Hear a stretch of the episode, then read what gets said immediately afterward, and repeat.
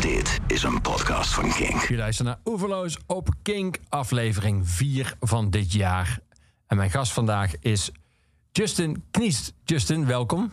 Goedenavond. Just, Just. dat is jouw artiestennaam.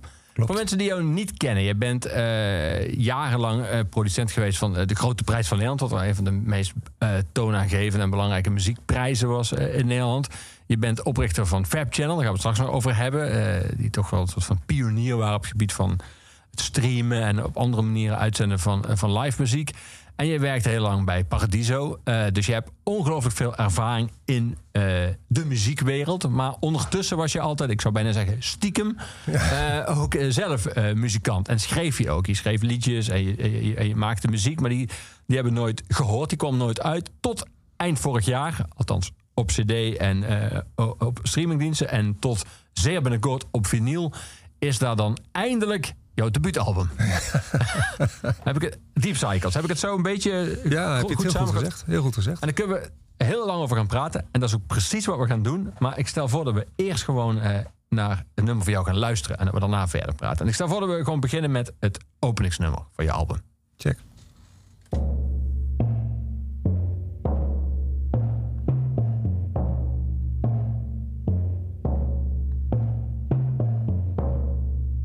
I would always run away, too afraid to face the dark and lonely days.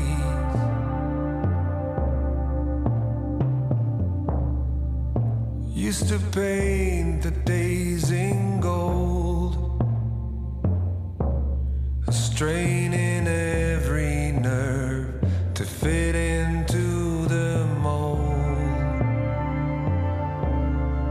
just a game to stop the pain. No,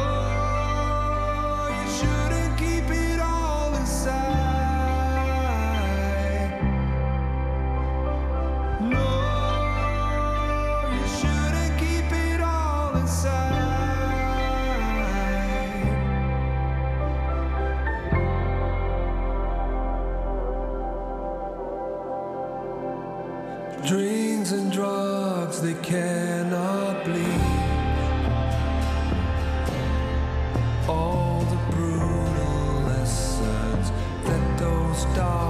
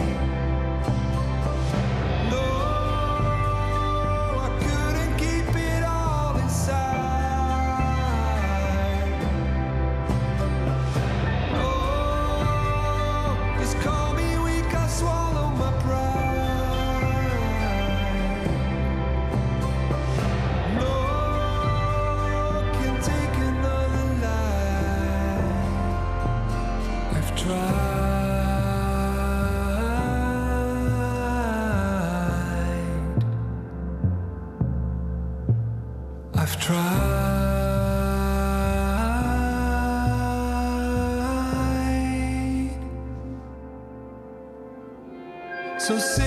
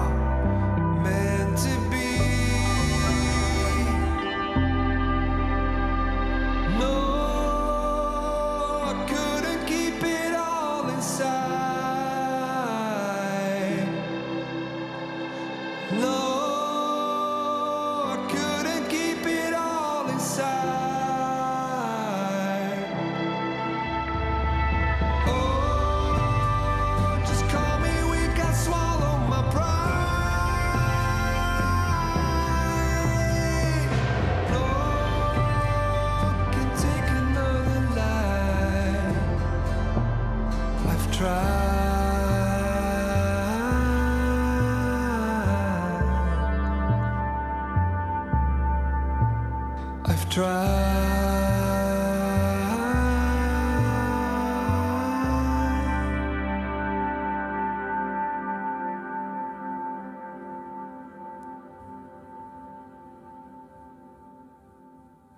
draaide van CD, want je hoort hem te draaien in het best mogelijk geluid. Want als er iets is waar je volgens mij heel veel aandacht aan hebt geschonken, is het wel het geluid. Ja, dat klopt, ja. Dat meen ik te horen als ik Ja. de CD draai. Ja, we hebben echt eh, alles, ehm, Minko Egermans, eh, mijn producer en ik, we hebben echt zeg maar alles op alles gezet om, om zo organisch en zo, zo goed mogelijk te laten klinken. En goed dan zeg maar niet met plugins, ehm, niet, niet in je home studio, maar gewoon echt met, met de mooiste instrumenten op de mooiste manier opgenomen en gemixt. Ja. Een beetje terug naar die tijd eh, ja, waar we alle twee erg fan van zijn. Die, die ja, begin mid jaren tachtig. Toen die opnameprocessen allemaal nog volledig analoog waren. En dat, ja, dat kun je ook nog steeds horen. En, en dus dat hebben we geprobeerd eh, op deze plaat ook te recreëren. Ja, je noemde Minko Eggersman. Dat is niet zomaar iemand. Die is onder meer van At the Close of Every Day. Maar die heeft echt superveel eh, projecten en eh, allerlei soorten ook film en echt van alles. Maar wat bij hem altijd opvalt is de zorg voor de arrangementen, voor, voor het geluid, voor de productie. Laten we eens even helemaal teruggaan nog, nog voordat je bij Minko eh, terecht kwam. Eh, na wat ik heb gelezen, heb jij eh, altijd aan muziek gewerkt. En heb je op een gegeven moment, een aantal jaar geleden, volgens mij in Spanje, op een soort schrijverskamp, eh, heb je de eerste keer echt nummers geschreven waar je mee een soort van naar buiten bent getreden. Die je anderen Ja. hebt laten horen. Nou ja, dat, dat was. Het verhaal was zo dat ik, ehm, ja, wat je al zei, ik, ik werk mijn hele leven eigenlijk al in de muziek. Maar door jarenlang, of 14 jaar bij Paradiso te werken, word je redelijk zelfbewust van je eigen kwaliteiten ten opzichte van al die talenten die je. Hè, bedoel, elke dag zie je gewoon topbands. Ja, je wordt eigenlijk elke dag geïntimideerd als ik, muzikant. Ik, ik zeker. Dus ik, ik ben dan eh, iemand die dan een beetje wegkruipt van nou, weet je wel, ik promote het wel. Beetje alsof je zelf filmmaker wordt en je ziet elke dag de nieuwe Coen Brothers of Tarantino. Ja. En dan denk met nou, en met maar. een gemak, weet je wel. En, en alle richtingen op. Alles is al gedaan. Dus, dus eh, nou, ik, ik, had dat, eh, ik, ik had die ambitie helemaal. Ja, het zit in me om muziek te maken. Maar ik heb de laatste jaren daar niks meer gedaan. Totdat ik eh, op een gegeven moment ehm, ja, toch dat op kon borrelen. En ik niet meer in de muziekwereld werkte. En toen kreeg ik op mijn vijftigste kreeg ik van mijn vrouw een, een songwriter camp in Spanje aangeboden. Dus daar ben ik naartoe gegaan. Ken je dat systeem? Eh, een songwriter camp. Ja, dat, eh, dat, ja, ik had dus zangles gehad een tijdje. En, en eh, de jongens die die zangles gaven, die organiseerden dat. Hm. En nou, ik vond het, dat was natuurlijk een waanzinnig cadeau. Dus ik ben er naartoe gegaan. Maar dat was een songwriter camp met iets van twintig zangers. En ik voelde me geen zanger. Dus ik was een songwriter. Dus ik ging naar naartoe van, met, met het idee van... nou, weet je, ik ga hier om de liedjes te maken. En eh, laat anderen maar, maar zingen. Maar ja, de, eh, daar in die week gebeurde... Ja, ja, ontlookte ik, zeg maar. Want ik schreef een paar nummers. Ja, die liet dan ook een beetje horen. En eh, ik kreeg er enorm goede reacties op. Maar vooral ook over mijn stem. Over de intimiteit en het, eh, de melancholie. Dus ehm, ja, dat was eigenlijk de start van... Oké, shit, dan, weet je, dan, dan moet, ik daar, moet ik daar toch maar zo doorgaan. Dus dan heb ik die twee liedjes ehm, die ik daar heb opgenomen. Eentje over mijn vader die dementie had. En eh, die heb ik zeg maar gewoon zelf thuis geproduceerd en eh, online gezet. Ja, die is, nooit, die is niet op het album verschenen. Nee, want dit, is, ehm, dit waren een beetje de singer-songwriter-achtige liedjes. Die kwamen wel gelijk op eh, Radio 5 en zo. Op een manier kwam dat gelijk, ehm, werd dat gelijk opgepikt. Maar toen ik ehm, zeg maar door wilde, zeg maar, zat te denken, ja, welke kant wil ik op, kwam ik erachter dat ik zelf liever niet alleen in, in de, de, ja, de, de singer-songwriter hoek wil blijven zitten. Ik hou echt van dat, ja, een beetje dat, dat grote emotionele, wat, wat grote orchestratie kan doen en wat, wat, wat, een, wat een bandsetting kan doen in plaats van alleen ja, een akoestische gitaar en een paar belletjes en een, eh, en, zo- en een bongo. Dat was niet helemaal wat ik, denk, eh, wat ik, wat ik wilde. En to- toen ben ik zeg maar gaan zoeken naar welke producer zou mij die kant op kunnen helpen. Want ik was ook wel achtergekomen dat ik alles thuis niet zelf kon. Zeker niet op het niveau waarop ik het zou willen doen. Namelijk, eh, ja, ik ben gewoon een, een kind van de 80s. Ik weet wel hoe goede muziek klinkt. En Ja. dat is thuis in je home studio toch niet zo 1, 2, 3 na te bouwen. Nee. Voor mij niet in ieder geval. Nee. Maar we pakken het daar zo verder op. Ik wil even terug naar het begin. Dat, dat Zo'n kamp in Spanje, hoe moet ik me dat voorstellen? Je bent er met twintig eh, allemaal zangers. Die zijn dan, neem ik aan, voor een deel ook veel meer ervaren. Dat lijkt me aanvankelijk, eh, enigszins intimiderend. Absoluut. Ja. En hoe lukt het dan toch hun misschien, eh, of, of jij jou jezelf, eh, om jou het soort van zelfvertrouwen te geven dat je niet alleen een, een songwriter was, maar ook het woordje wat er meestal voor staat, zinger. Ja, ja, omdat je dus aan het einde van de week werd er wel een beetje verwacht dat je je nummers die je schreef toch zelf even ging zingen. Ja, en jij Voor de groep. Ik geef die gewoon aan een van die andere zangers en dan kan die mijn nummer zingen. Ja, nou, ik had er wel zoiets van, ja, fuck it. Ik, ik, ik ging die week in met het idee van, ik ga full transparent hier. Weet je? Ja, ik, ja. ik ben, dat zit ook in, in de plaat.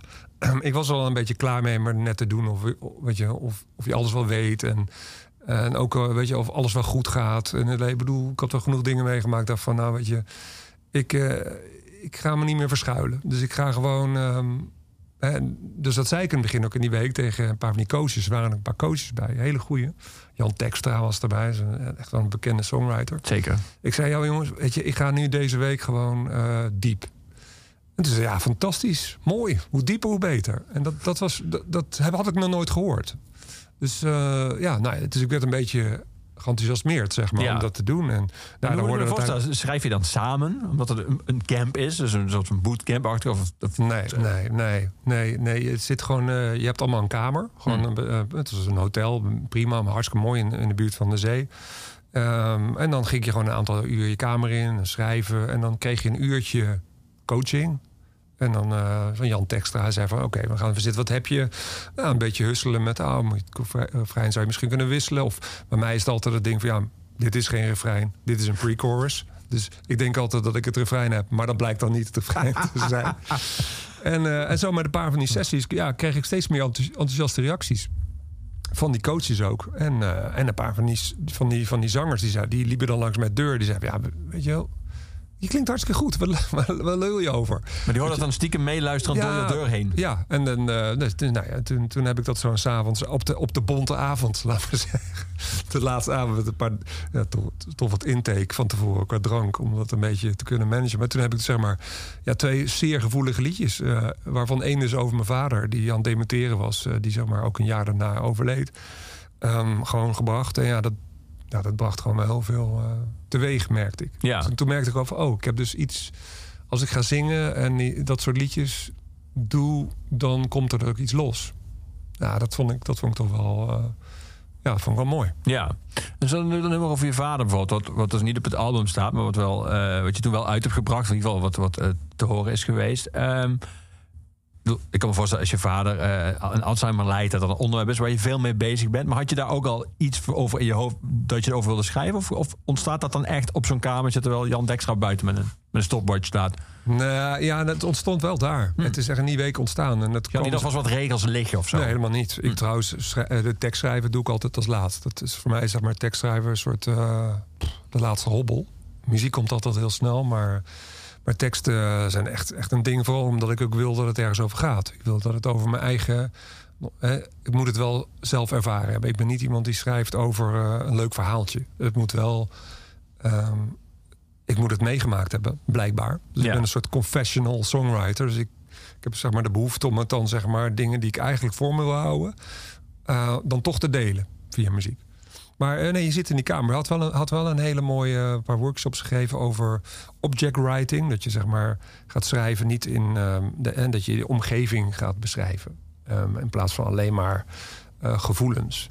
En er kwamen allemaal beelden van mijn vader in zo'n ja, in, zo'n in zijn kamertje, in, in, zijn, in, zijn, in tehuis waar hij zat. Weet je, met, de- met die klinische, klinische omgeving. En hij daar met zijn, met zijn slofjes en zo. Ja, zo ontstond zeg maar eh, een liedje. En dat, ehm, ja, ja, en zo ontstond het zeg maar binnen die week, twee stuks. Ja, ja. Dus ja, als je maar goed in een mooie omgeving bent waar je geïnspireerd wordt, ja, kunnen, kunnen dingen dus ook snel gaan. Ja, maar zo te horen zat er wel een enorm verschil tussen ehm, wat je daar hebt gemaakt eh, en het ambitieniveau eh, eh, in productionele zin en ook in de zin van eh, wie je daarvoor nodig hebt en hoeveel mensen en op wat voor manier en in welke ruimte eh, eh, wat je uiteindelijk wilde maken. Ja. Ja, Ja, dat klopt. Ja, ik ben, ben, wel, ik ben wel- jaren bezig met lezen en over productietechnieken. En zelf dus in mijn home studio proberen dingen te doen. Dus eh, ik was er wel redelijk goed achter wat ik allemaal wilde. Alleen ja, in Nederland, wie vind ik die datzelfde gevoel heeft? Hè? Want het, uiteindelijk wilde ik al die productiedingen doen, omdat ik wilde dat het gevoel van die plaat aankwam. Dat het, dat het, ja, dat het organisch is, dat het mensen zijn, dat, dat het die extra toegevoegde waarde van dat er echt mensen zitten te spelen. Door, door, door mooie apparatuur die het warmer maken en nog intenser. Ja, en dan is het in Nederland nog niet zo makkelijk. En ook omdat ik, eh, omdat ik toch wel merkte dat ik heel melancholische eh, liedjes schrijf. Dus ehm, kwam ik uiteindelijk via iemand die, hem kende, die ik kende. Zei, nou, misschien moet je eens met Minko gaan praten. Ehm, want die, en ik kende me eigenlijk nog niet zo goed. Toen ben ik gaan luisteren. Ja, weet je, het zijn soundtracks, weet je. Ik zing daar gewoon, ik hoor het en ik hoor melodielijnen opkomen. Ja. Dus, ehm, eh, dus, dus dat was een beetje een zoektocht. Een paar producers bekeken en met, met uiteindelijk met Minko gaan praten. Die zijn nog wel trouwens van... ehm, ja, stuur eens maar wat op, want ik werk niet...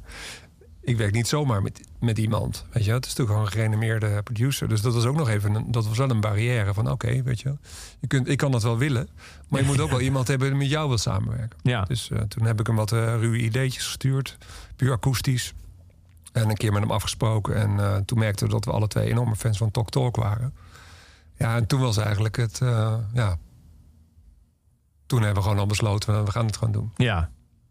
We praten er dadelijk verder over. Je hebt ze al genoemd. Laten we ze meteen ook gaan draaien. Ja. Eh, talk Talk. Eh, je hebt het nummer I Believe in You uitgezocht. Waarom deze? Ja, deze staat op het eh, ehm, album Spirit of Eden. En dat is zeg maar de, hun, hun ene laatste plaat. Ja. En dat was een. ik was. Ik, Talk Talk is de, de band. Een van de eerste bands die ik ooit heb gezien live. Dus ik was eigenlijk. Heel ja, in de vereniging. In Nijmegen. Nijmegen. Eh, dus ik, ik was heel fan. Maar op een gegeven moment hoorde ik die plaat Spirit, E- of Eden. Toen is eigenlijk al een tijdje uit mijn zichtspeld waren. En die platen hebben me zo, zo diep geraakt. Is bijna een soort spirituele ervaring, die plaat. Het is namelijk geen popplaat, het is geen jazzplaat. Het is een soort, ja, daartussenin. Ehm, ja, dus, dus ik ben zelf niet gelovig. Maar, maar die plaat komt dichtstbij wat ik een soort spirituele ervaring noem. En dit is een van de twee nummers die bij mij dat meeste raakte. I Believe in You van Ja. Talk Talk.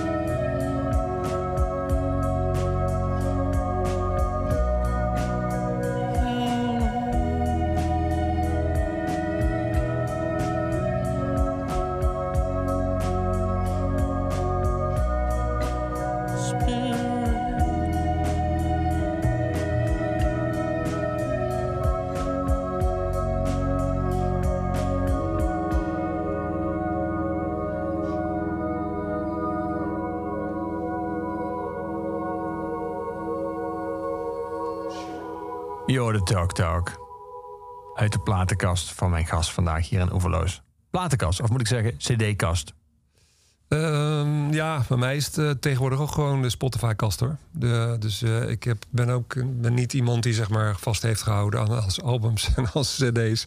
En vooral het gemak van Spotify erg handig vindt. Maar ehm, je hoort het wel beter op een eh, cd. Ja. Je zei dat het, dit was één van je eerste concerten of echt je allereerste concert? Nee, het, mijn allereerste concert was UB40. Oh, Ja, daar heb ik mijn eerste tongzoen nog gekregen. Ik kan me herinneren. Dit was mijn tweede concert. wat een memorabele avond voor je eerste concert en je eerste tongzoen. Ja, Tijdens het concert. tijdens het concert. Wow. Bij UB40, ergens in een hal in de Zwolle was het. De IJsselhallen. ja de IJsselhallen.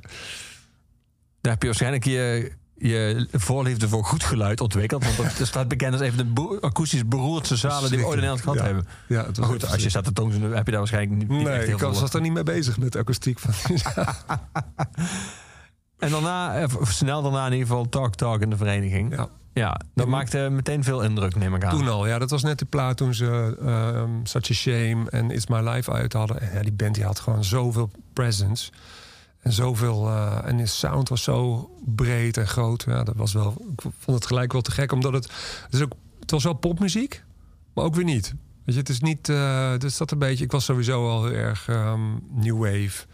En eh, dus ja, ik kon altijd wel waarderen als er popmuziek was die gewoon een beetje aan de, de duistere kant hing. Ja. Nou, dat is het ook, toch natuurlijk.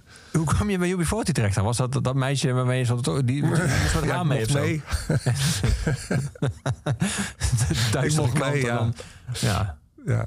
Nou, UB40 helemaal in het begin. ja, die was heel, waren politi- ook eh, heel politiek. natuurlijk, eh, de eerste plaats. Ja, ja. zeker. Dus Zeker. Dat, eh, die deden helemaal in het begin ook nog een beetje mee. Na de- eh, daarna werd het natuurlijk verschrikkelijk met eh, Red Red Wine en zo. Maar nou, in die tijd waar, konden ze nog wel mee door. Ja. Inmiddels zijn er natuurlijk twee UB40's, ook heel bijzonder. Is het, zo- ja, ik volg ze al heel lang niet meer. Ja, ze zijn, eh, die Ali is eruit gestapt, die, die, eh, de zanger. Eh, zijn broer, die heel erg op hem lijkt, is toen de nieuwe zanger geworden. Was die ook niet overleden alweer? Nee, het is een andere. Ja, die is inmiddels overleden. Ja. Ja. Ja. Maar er is nog een broer. Het wordt een heel ingewikkeld verhaal. Dit. Maar in ieder geval, moment heeft Ali... die is zichzelf eh, Ali Campbell's UB40 gaan noemen. Dan heeft hij Ali Campbell geschrapt. Is het gewoon UB40. En er zijn ook twee bandleden volgens mij overgestapt naar zijn band. Dus heb je, dat je dus, nu heb je dus twee UB40's. En het grappige is, als UB40 naar Nederland komt... moet je altijd, als je daarvan houdt in ieder geval... moet je checken welke van de twee het is. En inmiddels is die, de UB40 van Ali is veel groter. Die speelde in de Ziggo Dome. En die ander speelde zeg maar in Tivoli-achtige zalen. En altijd, is best wel grappig, vind ik zelf... als je een van de twee wordt aangekondigd... staan er onder boze berichten van fans van de andere... die waarschuwen, dit is niet de echte UB40. maar dat, van beide kanten. Af, hè. Oh, Ik moest eraan denken, Ze moeten allemaal natuurlijk gewoon nog steeds hun huis betalen. Dus Precies. Daar is het allemaal ook ooit mee begonnen met financiële problemen. Die dat band. zal. Ja. Ja. Ja. En toen ging je met Minke aan de slag. Eh, en aan het album werken. Je, je, je hadden samen gezeten. Hij, hij had jouw werk gehoord. Hij had gehoord wat je, waar je naartoe wilde. Ehm, en toen kwam je vervolgens... Uiteindelijk kwam er een album uit... eh, dat nu voor mij ligt... waarvan het artwork afkomstig is... van dezelfde man die het artwork heeft gemaakt... van platen van Talk Talk. Ja. ja, dat was echt eh, ja, via Minko. Ja, Minko had zeg maar ook... ehm, ja, James Marsh heet hij. James Marsh, die, ehm, die, eh, ja, die heeft ook Uniforny, de hoezen voor Uniforny, is een project van de Minko en Jan Borger gedesigned. Ja, en toen de tijd werd om zeg maar mijn album moesten be- bedenken, hebben wat mensen naast elkaar gezet en dan heb ik uiteindelijk gevraagd van Minko, joh, zou je, eh, weet je wel, weet je, nederig als, als, als ik was, daar zei ja, misschien, eh, weet je wel, zouden we niet eh, James Marsh kunnen vragen? Hij zei, nou, ik kan het voorstellen. En ehm, ja, die man reageerde zeg maar binnen een week. En vond het hartstikke leuk om te doen. Man is natuurlijk zeg maar, nu ook natuurlijk een eh, senior. En ehm, ja, st- stond hartstikke open voor, eh, voor nieuw werk met jonge artiesten. Dat was, dat was wel echt een hele gave ervaring. Ja. Met die man. eh, want het is toch wel, het is wel echt een artiest. Weet je? Het is echt een kunstenaar. Hij had hem binnen, binnen, drie, eh, ja, binnen drie dagen had hij zeg maar, die hoes al bedacht. Dus ja, dat was wel van ja, was ook weer zo'n mooi moment. Ik denk, dan kwamen toch een paar lijntjes bij elkaar. Ja, Waarvan ik nooit had durven dromen dat die bij, bij elkaar zouden Nee. komen. Wat, wat, wat had je hem gestuurd als idee? Of had je eigenlijk gezegd, James, alles wat je maakt is fantastisch. Want je, hebt toen ze van Tok Tok gemaakt. Dus Ja, dat, ja ik, heb, ik heb alleen maar een beetje aangegeven dat de plaat Deep Cycles heet. En dat het eh, gaat tussen zeg maar, ja, de, de, de, de dalen en de, de pieken in het leven. Weet je wel? En dat je soms door diepe, eh, ja, deep cycles. dat Je trekt diepe voren. Soms, eh, in, tenminste ik, en ik heb nu gemerkt, meerdere mensen. Eh, het is niet altijd fijn en je trekt soms diepe voren. En, en, en daar wilde ik een beetje het, donker en het licht. En daar kwam die zeg maar met deze hoep, hoes eh, uit. Wat cool. Ja, was echt eh, zo, ook zo dat je, dat je denkt, nou, ik ben heel benieuwd, weet je, wat gaat het worden? En je ziet het, denk ik, ja, dit is het. Het was ook, een- het was niet een proces van drie maanden. Het was zeg Nee, nee. maar twee, da- een dag en toen, oké, deze. Ja. Ja, Je vertelde net terwijl we samen naar Talk Talk zaten te luisteren... dat er een project aankomt, een ode aan Talk Talk... waar je bij betrokken bent. Kun je daar iets over vertellen? ja dat was echt eh, ook vrij bijzonder. Ik, eh, ik was bezig met het, eh, met het proces, met, met het maken van de plaat. En ik had een paar singles uitgebracht. En kreeg ik in één keer via Instagram een berichtje van een, een Engelsman. die bezig, zijn bezig was met een project, een tribute, of zeg maar een ja, tribute to Talk Talk plaat. Waarbij hij met zes, zeven oudgedienden van de Talk Talk platen, dus muzikanten, de zes muzikanten die hebben meegespeeld, zeg maar een plaat in de trend van, trend van Talk Talk wil doen. En of ik zin had mee te doen. Eh, Hoef je dus niet, hoef je niet verschrikkelijk langer van na te denken, neem ik aan. nou, Robbie McIntosh, het is ik bedoel, echt een hele grote gitarist die met John Mayer heeft gespeeld. eh, Eric Bibb, eh, nou ja, echt. Dus ik, ik zei eerst van, ja, wil je dat ik zing? Nee, zei gewoon gitaar spelen of iets, weet je wat je doet. En eh, we doen het helemaal op dezelfde manier als de Talk Talk, die plaat die, van dat nummer die je net hoorde opnemen. Namelijk, ik stuur jou, ik stuur een soundscape van de, zee, stukje zeegeluid, geruis. En dan wil ik dat jij er iets op speelt in C-sharp, dus in, in, eh, in een toonsoort. En dat vraag ik ook aan anderen. En ja, kijk maar. Nou, dat, dat is natuurlijk zo open einde. Is maar precies zoals het toen in de tijd ook die plaat opnamen. Anderhalf jaar met, zijn waren ze daarmee bezig. Dus ik ben, ik ben gaan zitten thuis. Ik heb die gitaar gepakt en ik heb ja, wat kan ik nou met C? Dus ik heb het tempo geprobeerd van de zeegeluiden een beetje als de basis en een beetje ja, maar gewoon, gewoon wat gedaan en opgestuurd. En daar heb ik zeg maar drie maanden hoorde ik niks meer, Helemaal niks. helemaal niks. Dus ik dacht nou, it didn't make the cut, weet je wel. Dat, eh, Ja. en, en ik moet eerlijk zeggen, dat, ik had het ook helemaal niet raar gevonden. Eh, weet je wel. Ehm, maar toen kreeg ik in één keer een berichtje, ja, je staat op de plaat. En ehm, James Brown, de mixer van Talk Talk, van de albums eh, waar we net naar luisteren, die is nu jouw, die is nu jouw partij aan het mixen. Dus die had een soort, dat heeft een eh, streampje aangezet. En dat was gewoon heel vet. Dus die plaat die komt in april uit. Ja, en dan sta ik dus op. En ehm, ja, kan ik er meer over zeggen. Nou, lijkt me wel genoeg. Ja, Ja. oh ja, en dat is grappig. Toen heb ik hem weer in contact met eh, James Marsh gebracht. En eh, dus die heeft weer een stukje voor de hoes gemaakt voor zijn, eh, voor zijn project.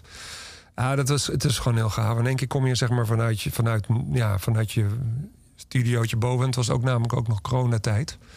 Dus we begonnen Minko met maken met de plaat. En toen sloeg corona toe. Dus we hebben zeg maar die hele plaat op afstand gemaakt. ja. Dus gewoon via de mail en eh, een paar dagen in de studio.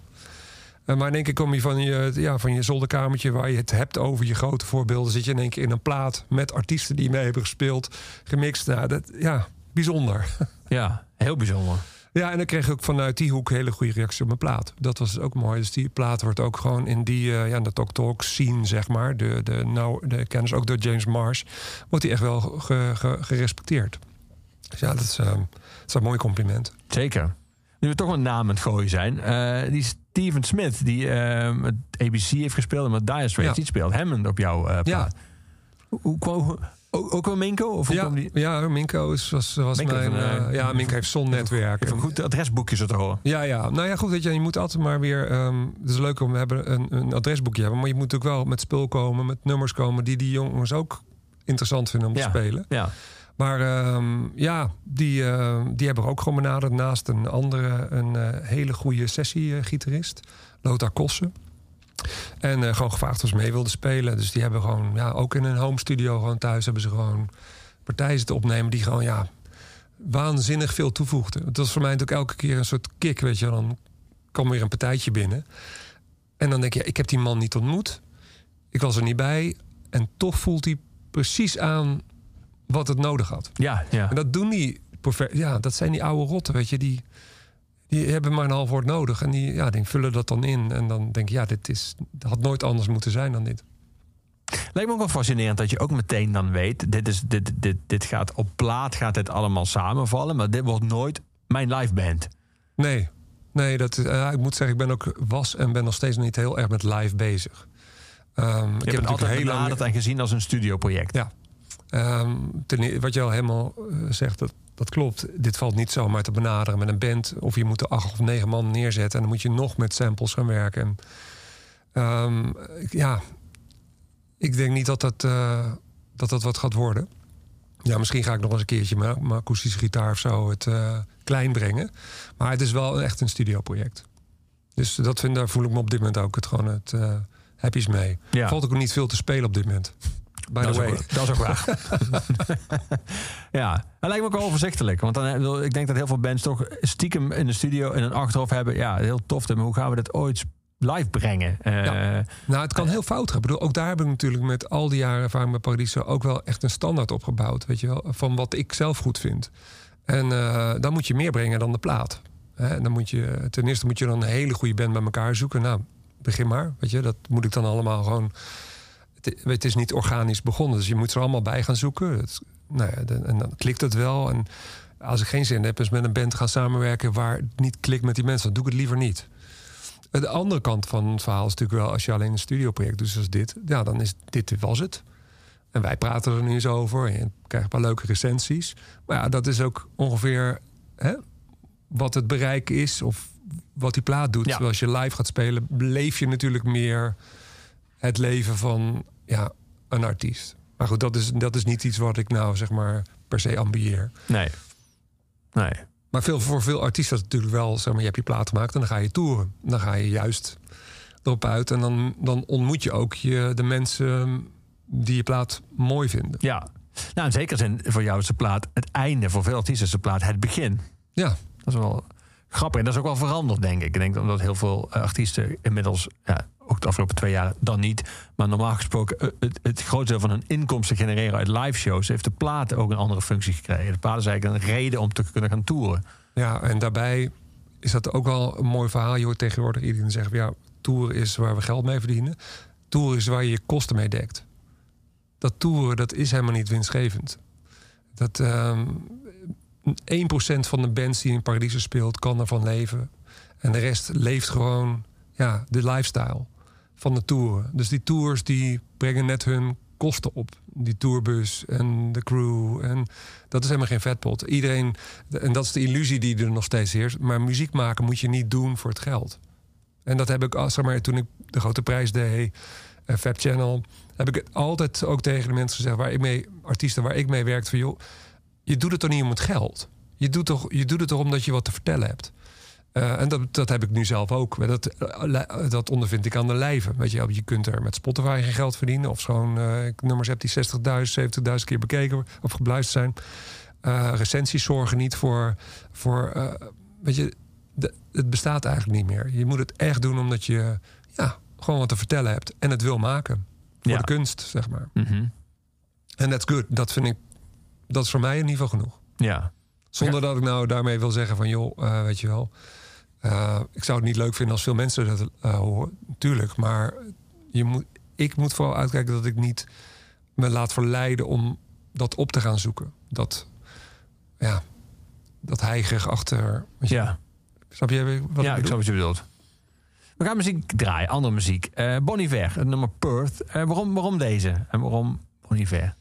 Ja, dit het was ehm, deze, dit, dit, dit nummer en deze muziek, de muziek van hem raakt mij ook gewoon eh, diep vanwege de melancholie en de, de geluids, ja, de vibe die hij neerzet. En toen ik dit voor het eerst hoorde, dacht ik ja, dit heb ik nog nooit, dit heb ik nog nooit gehoord.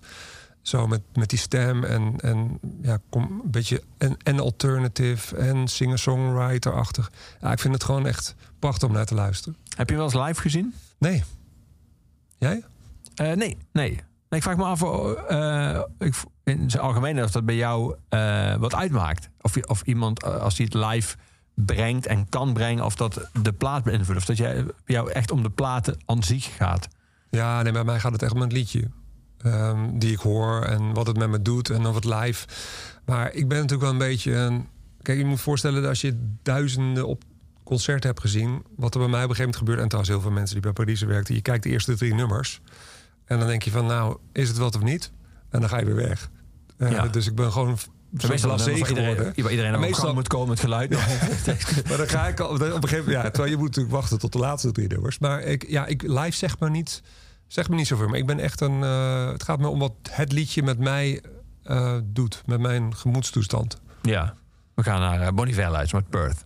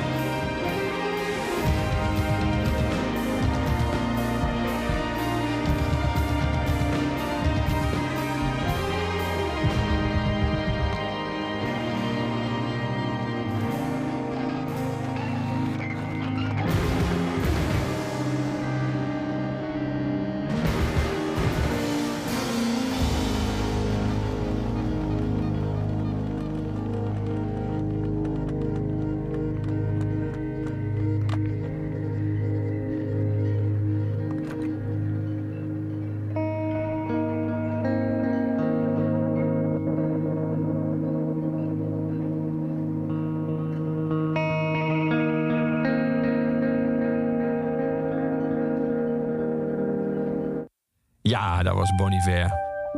Die gewoon doorgaat. Maar ik ga hem langzaam, langzaam, langzaam wegveden.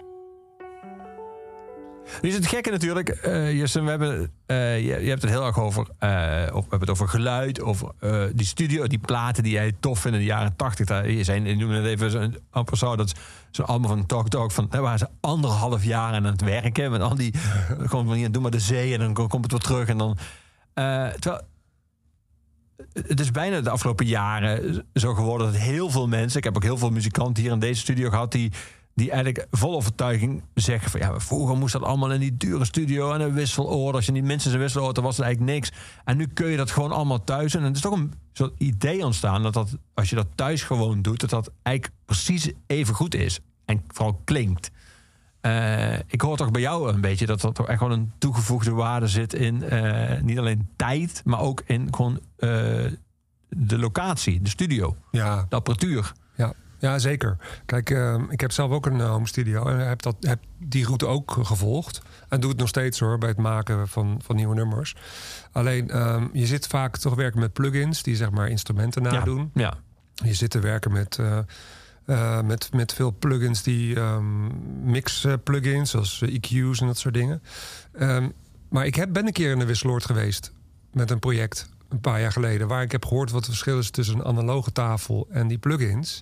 En er zit toch meer diepte in. En er zit toch meer warmte in. En dat zit ook in hele goede, echte instrumenten die door echte, ja, goede instrumentalisten worden gespeeld. Die dan weer met hele goede microfoons worden opgenomen. In goede voor preamps en in nou, de hele. Ja, de hele chain die daarbij komt om dat zeg maar op topniveau te doen. Ja, dat heeft gewoon. Je hoort het niet, maar je voelt het wel. ja. Dat ja. is gewoon het verschil. Dus ik heb, ze heb er niks op tegen. Alleen ik wilde met, zeg maar, met, met zo'n project als dit, waar, waar het vooral ook past bij de soort boodschap die ik breng, wilde ik gewoon dat dat ook klopte. Ehm, en, maar, verschil is ook als je alleen maar met die plugins werkt en thuis je home studio, dat je vaak toch een beetje dezelfde sounds krijgt als anderen. En in een echte studio ook. De studio is natuurlijk ook een, een, plek waar je creatief met elkaar kunt dingen bedenken op in het moment. Ehm, waardoor de dingen ontstaan die je van tevoren helemaal niet had bedacht. Dus het is ook een creatief proces. Die eh, als je uit je home studio weggaat, dat je met anderen werkt in een studio. ehm, wat, wat gewoon net iets meer kan brengen. Ik, bedoel, Ja. ik ken ook genoeg artiesten die prachtige dingen doen. Billie Eilish heeft de hele plaat gewoon in de, met haar broer in de home studio gemaakt. Is echt helemaal niks op tegen. Dus alleen voor, voor mij was het een kick om het een keertje te doen volgens de the old principles. Ja, ja. En dat eh, heel veel mensen dan uiteindelijk het, het album zullen luisteren op Spotify. En dan misschien zelfs gewoon via een telefoon of een, ik zou bijna zeggen, bijna in het beste geval via een laptop speakers. Dat, dat maakt dan ook niet uit. Het gaat erom dat jij het zo wil hebben klinken en dat het niet door iedereen zo geluisterd wordt, doet daar niks aan af. Nee, ik ben zelf geen audiofiel als, zijn, als ik muziek luister. Wat ik al zei, ik luister ook naar Spotify. Ehm, dus ja, weet je, ik heb daar geen, geen invloed op. En ik vind het ook niet erg. Ik bedoel, uiteindelijk gaat het toch nog steeds wel om de liedjes. En wat je te vertellen hebt. En of dat raakt. En eh, dat raakt ook nog wel echt op een telefoon. Of schoon dat natuurlijk wel de ondergrens is. Maar het is wel jammer dat, je, dat we, zeg maar, als we heel eerlijk zijn, toch een beetje voor de technologie is verder gegaan. Maar we zitten allemaal op Sonos te luisteren. Wat een mono is. Wat nog ineens stereo is. En een MP3-kwaliteit, terwijl het tegenwoordig veel hoger kan. En dat is best wel zonde, want je voelt het minder. Je wordt sneller moe. Ehm, terwijl als je een goed opgenomen plaat... kun je gewoon een uur luisteren en dan word je niet moe. Eh, maar goed, het is allemaal wel audiophile-achtige trekjes. Ehm, maar voor mij is dat niet... Nee, dat is niet... eh, hoe mensen het tot zich nemen, moeten ze vooral helemaal lekker zelf weten. Je zei dat je heel veel had gelezen en heel veel je had verdiept in, in studiotechnieken. En, eh, eh, en toen je vervolgens bij, bij Minko in de studio kwam, kwam dat ook allemaal uit? Of is er een groot verschil tussen de theorie en de praktijk? Nou, wat heel interessant is, op dit vind ik, dat ehm, wat we dus gedaan hebben, het proces was zo: ik schreef thuis de liedjes. Als in, ik schreef de akkoorden, schema's, ik gooide er vaak nog een basje bij of een drum. En een melodielijn en, en een soort ghost tekst, weet je, zo'n bla bla tekst waar, waar er niks, eh, waar nog nergens over ging. Dan ging ik naar Minko en die keek dan wat, eh, tips, die gaf dan tips of ik nog wat moest veranderen in het arrangement. Dan stuurden we het naar een, eh, een arrangeur. Eh, René de Vries, een fantastische arrangeur, die dan ehm synthpartijen erbij bedacht. Eh, maar die deed het dus wel met die plugins. Dus eh, wat ik terugkreeg waren super strakke, ja, high-end klinkende, mooie. Echt, het was bijna al af. Voelde het zo. Eh, dus dan gingen we de studio in. En eigenlijk door het in te spelen. Het, nou, het was ook allemaal op de grid. Weet niet, is, eh, het was precies op de maat, want al die plugins doen het gewoon Ja, strak op de maat. Er zit geen foutje in. ja. Het voordeel als je mensen, als je mensen eruit filtert, hè, dan Ja, wordt alles dus die, de mensen waren uitgevuld. Het werkt heel snel hè, om die ideeën te bedenken. Maar ja, toen zijn we, gingen we de studio in. En ehm, met echte muzikanten. En dan zit je daarna terug te denken... Fuck, het is niet net zo strak. Het is, het is eigenlijk eh, menselijker geworden als in... Het is niet meer strak. Het is eigenlijk een beetje soms... Ja, eh, schuurt het. Ja, Terwijl je gewend was aan die super strakke. en dat is nou, nou juist hetgene wat muziek eh, eigen maakt. En wat het bijzondere maakt of fijner om naar te luisteren. Omdat daar zit dus die menselijkheid in. Eigenlijk in de foutjes. in imperfectie. In ja. de imperfectie. En die heb ik dus niet zelf. eh, Dat is een, eh, je hoort het iedereen altijd zeggen. Ja, de, het zit in de imperfectie, de kwaliteit. Maar het is best wel heftig om iets wat heel goed klinkt, perfect in tune. En om dan zelf eraan mee te werken met goede, muzikanten. En ook je eigen partijen niet zo strak in te spelen. En dan achteraf te moeten kennen, ja, eigenlijk is het wat mi- minder dan perfect. Maar ja, er zit wel meer karakter in. En dat was voor mij gewoon, gewoon een grote learning van wat het eigenlijk betekent om, om het met echte mensen en echte instrumenten te doen. Ja. Snap je ook dat er voor sommige muzikanten, als je daar eenmaal aan went, geen weg meer terug is?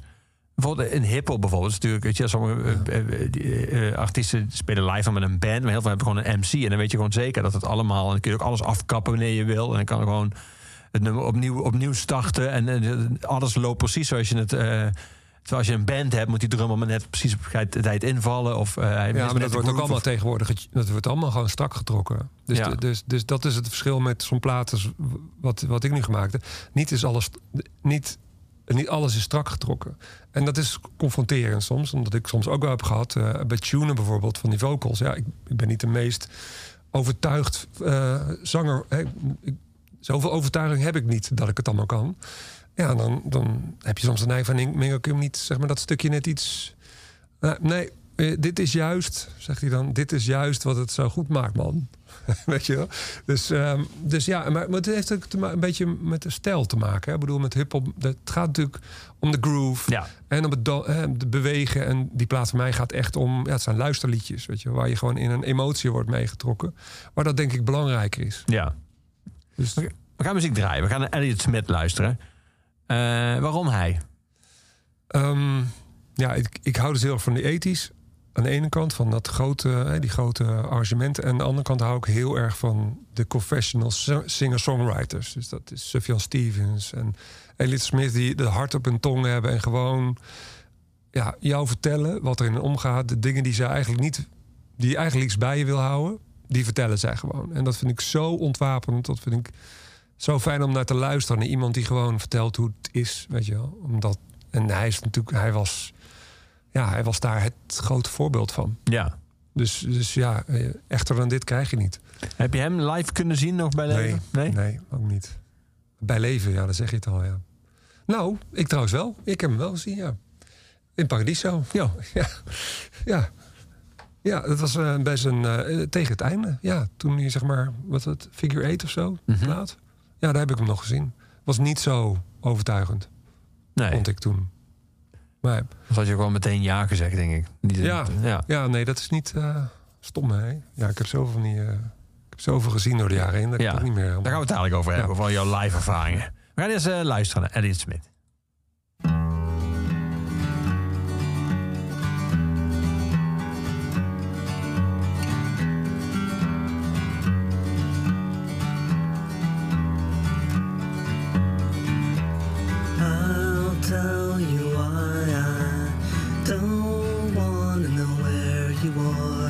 I got a joke I've been dying to tell you. The silent kid is looking down the barrel to make the noise that I kept so quiet. I kept it from you, it's so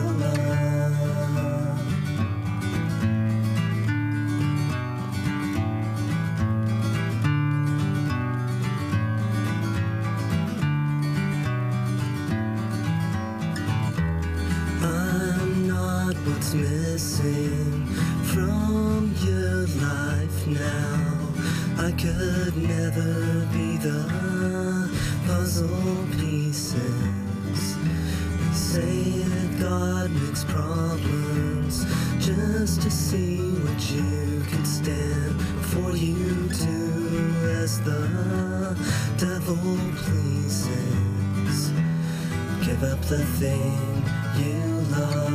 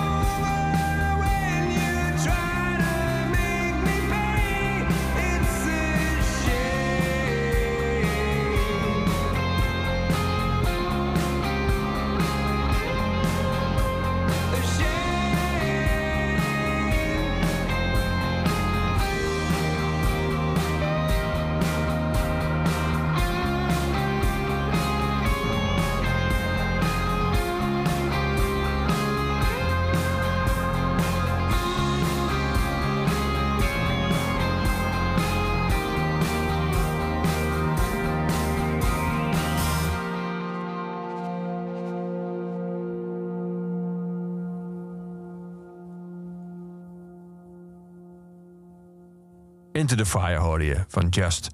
Ja, Justin, hoe ging dit? Dit nummer? Heb je, wat heb je herinnering aan deze opnames?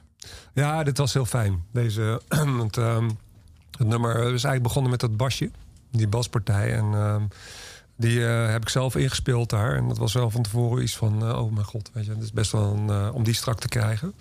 Ehm, dus dat ging hartstikke goed op die dag. De drums gingen te gek. Eh, dus dat nummer had al gelijk eh, de energie die je nu eigenlijk ook eh, die, die je hoort, dat zat er al gelijk in. Dus het is ook het meest uptempo nummer van, van de Ja. hele plaat. En ik vond het wel fijn dat er ook zo'n ja, zo'n soort track bij zat. Dat het niet alleen maar, zeg maar de, de, de lange, rustige nummers zijn. Ook de stadionrocker. Dat ja, vind ik wel ja, en het mooie is, mijn dochter zingt, zingt mee in het begin. Dus dat, dat vind ik ook een mooie, mooie toevoeging. Zeker. Maar ik heb al een paar keer gezegd, je hebt heel lang voor Paradiso gewerkt. Je hebt eh, daar vele, vele, vele concerten eh, gezien. Ehm, je- zei zelf al, van, eh, ga je gewoon scannen. Je gaat gewoon drie nummers kijken. Eh, kon jij heel vaak wel op een gegeven moment voorspellen hoe een avond zou uitpakken? Kon je al merken aan hoe de band was, of ze er zin in hadden, en, en, soort van de sfeer in de zaal van tevoren, of mensen of het publiek? Of heb je, ben je nog regelmatig, ook later nog, toen je er al jaren werkte, totaal verrast op avonden? Ja, nou, ehm, in principe kan je natuurlijk met de eerste drie nummers nog niet heel veel zeggen. Dus het is meer van dat je er zoveel, je krijgt zoveel over je heen dat je, ja, je hebt ook een ander leven dan alleen maar elke avond de Paradiso zou hangen. Ehm, dus ehm, ja, ik keek dan een paar nummers en dan, ja, als het niet gelijk raakte, dan. Ik heb zo vaak al gehoord, ja, jij had even moeten, moeten blijven. Want het werd natuurlijk na die drie nummers pas echt gaaf. Dus ik heb heel veel, heel veel concerten niet gezien.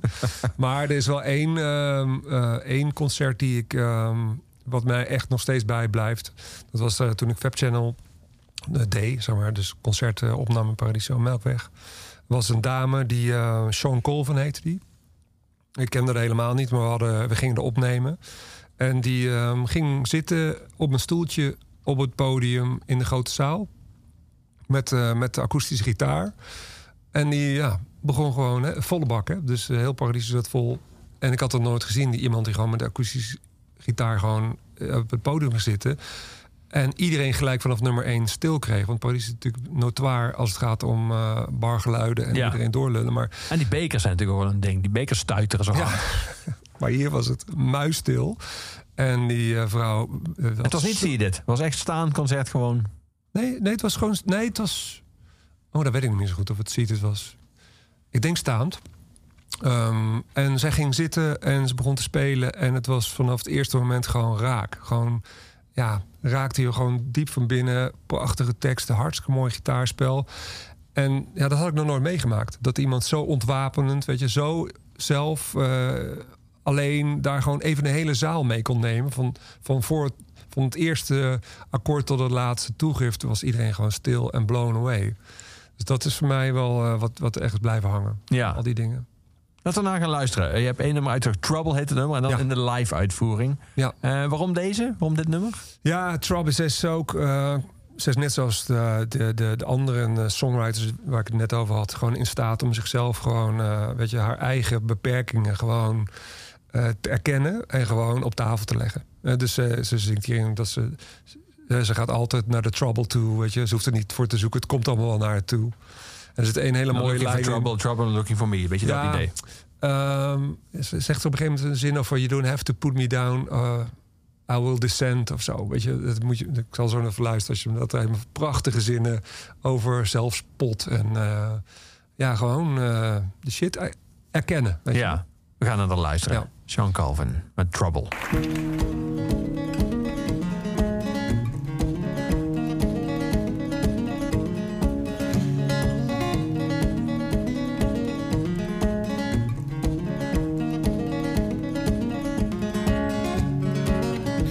Baby, let me sit you down. You look so troubled, and I think I know. Just when you think you'll come around, there you go. I know the business of the heart It's gonna get you any way it can. You need someone to walk with in the dark. I'm your man. Cause I go to the trouble like a magnet. That's where place to sing. It's what you need.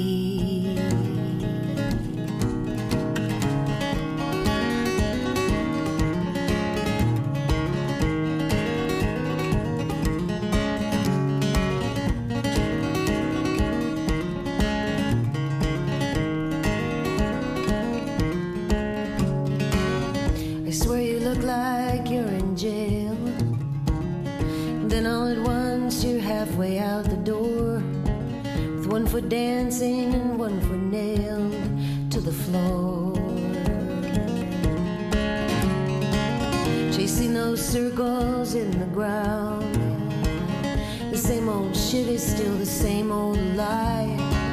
Just when you think you got it down, then you're gonna watch it fly. So why go to the trouble like a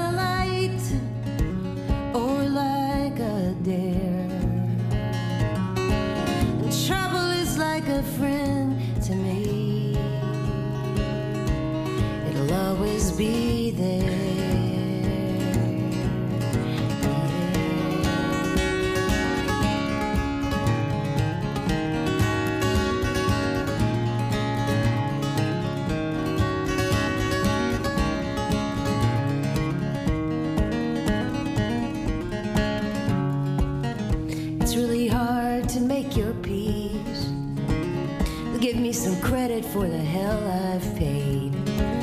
This world's a blessing and a beast every day. So come on and let me show you how. The less you know, the more I comprehend. And you don't have to drag me down, I descend. And I go to the trouble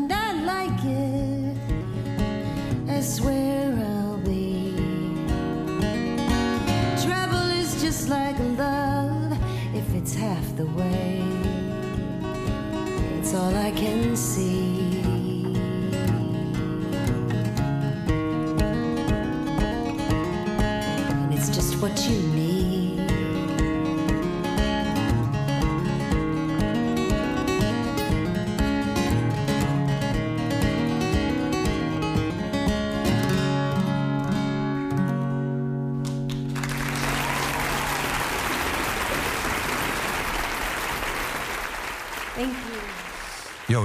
Sean Calvin was dat. Ja, prachtig inderdaad. Ja, die zin, hè? You don't have to drag me down, I'll descend. Nou, dat vind ik wel echt heel mooi gevonden. Die kwam wel binnen. Ik weet niet of die avond al binnenkwam, maar daarna in Ja. ieder geval wel. Ja, Ja.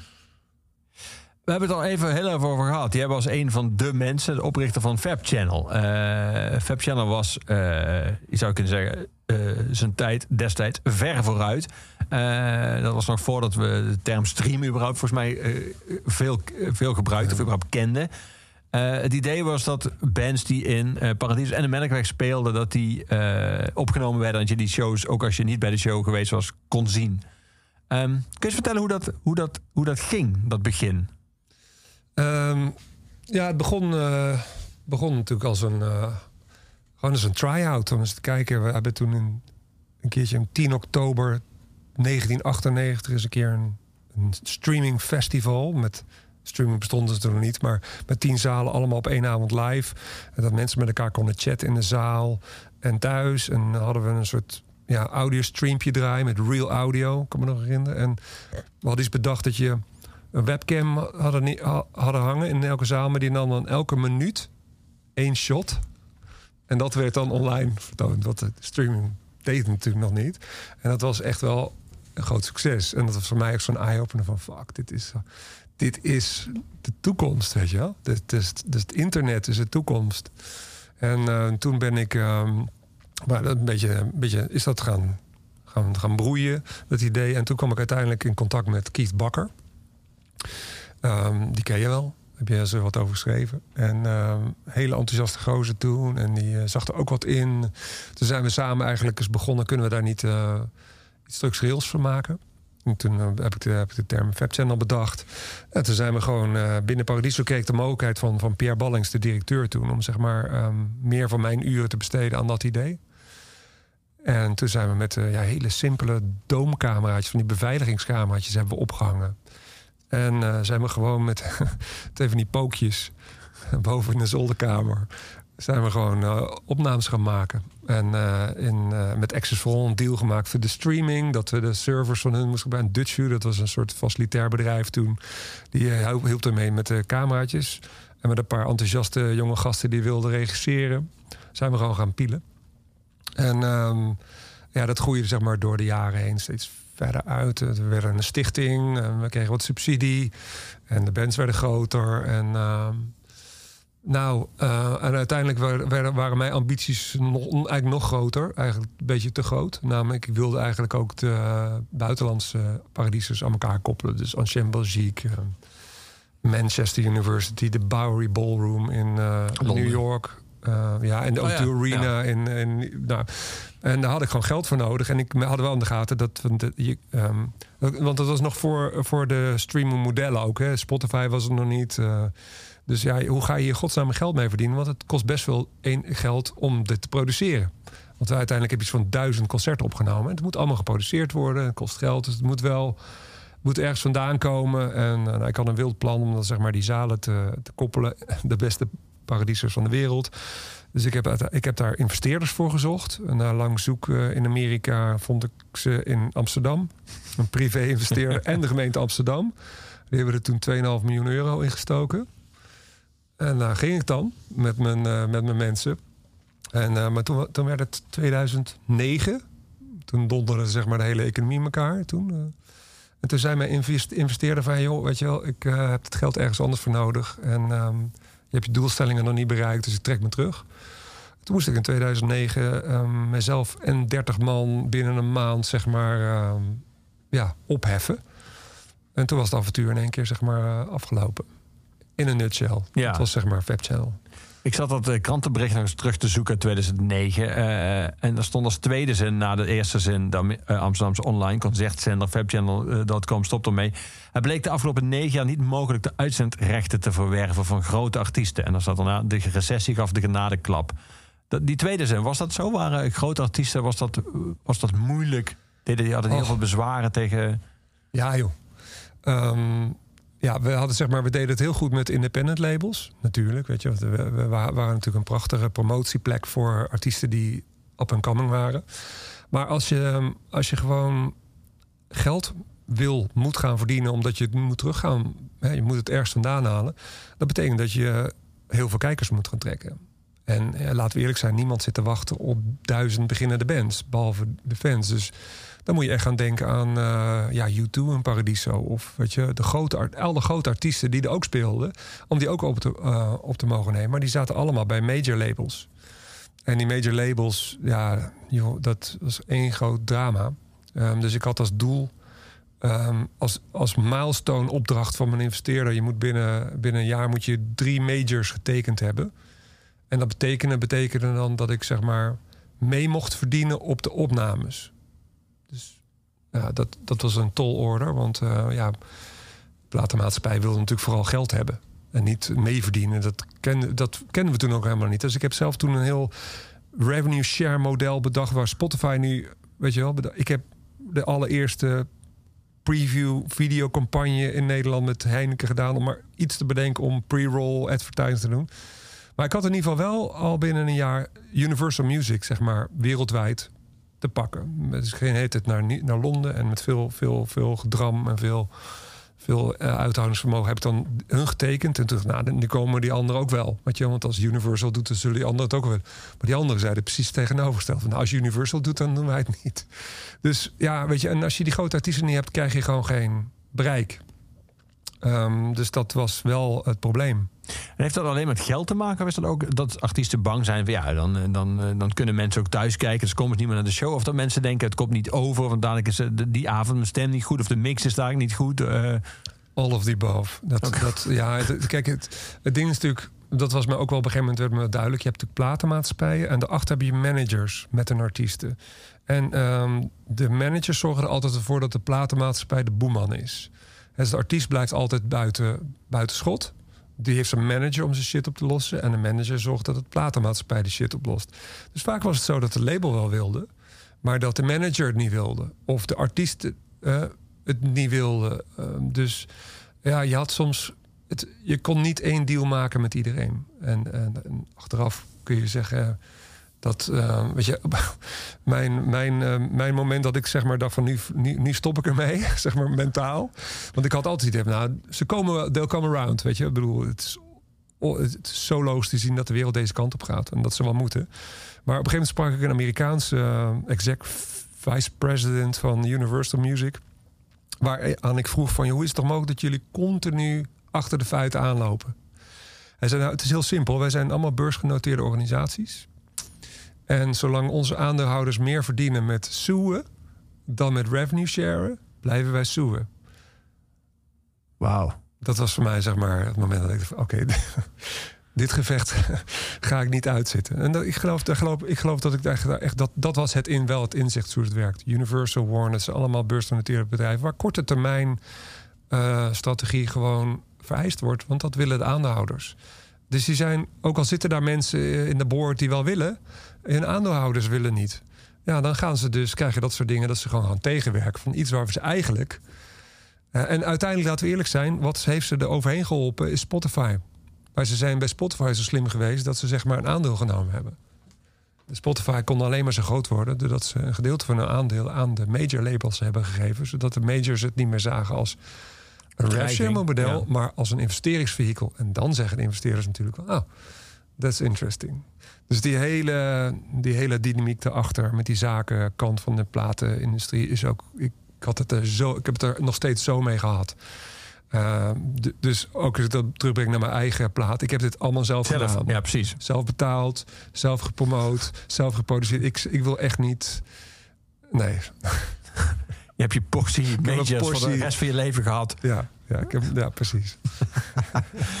We gaan muziek draaien, Jesse. We gaan luisteren naar eh, David Bowie. Van zijn laatste album, echt studioalbum, Lazarus. Ehm, waarom deze? Bowie komt... Ik denk, ik denk dat geen artiest zo vaak langskomt in Oeverloos eh, al- als David Bowie. Ik denk dat één op de twee, één op de drie gasten een nummer van Bowie bij zich heeft. Maar vaak de oude Bowie. Dus, eh, dus eigenlijk de jonge Bowie, zeg maar. De, de vroege Bowie. Jij kiest eh, zijn zwanenzang. Ja, ja juist daar, daarom. Ehm, ik vind dat. ehm, vind op die laatste plaat. ehm, is die ook weer zo eerlijk. En je hoort, en zeker bij dit nummer, je hoort gewoon hem raspen. Je hoort gewoon dat hij er niet goed aan toe is met zijn stem. Weet je, dat hij echt alles uit de kast moet halen. En het mooie vind ik ook dat hij zeg maar, op het laatst toch weer een jonge jazzband. Hè, geloof ik, het verhaal was dat hij zeg maar, eh, de muzikant waar hij deze plaat mee heeft opgenomen. gewoon in een jazz tent zag. Een combo of een trio. En ja, die gast heeft hij dan in de studio gebracht. En die bre- zette die, zette die nummers ook weer zo overtuigend neer. Met zo'n goede sound. En dan dat raspen. En dat, dat je denkt van ja, die man, weet je wel. ja, je, je hoort gewoon hem doodgaan. En dat, dat, ja, dat raakt mij dan weer Ja, heel erg. En zeker, en, en ik vind het gewoon een fantastisch nummer. Ja. zeker. We gaan dan luisteren. David Bowie, Lazarus.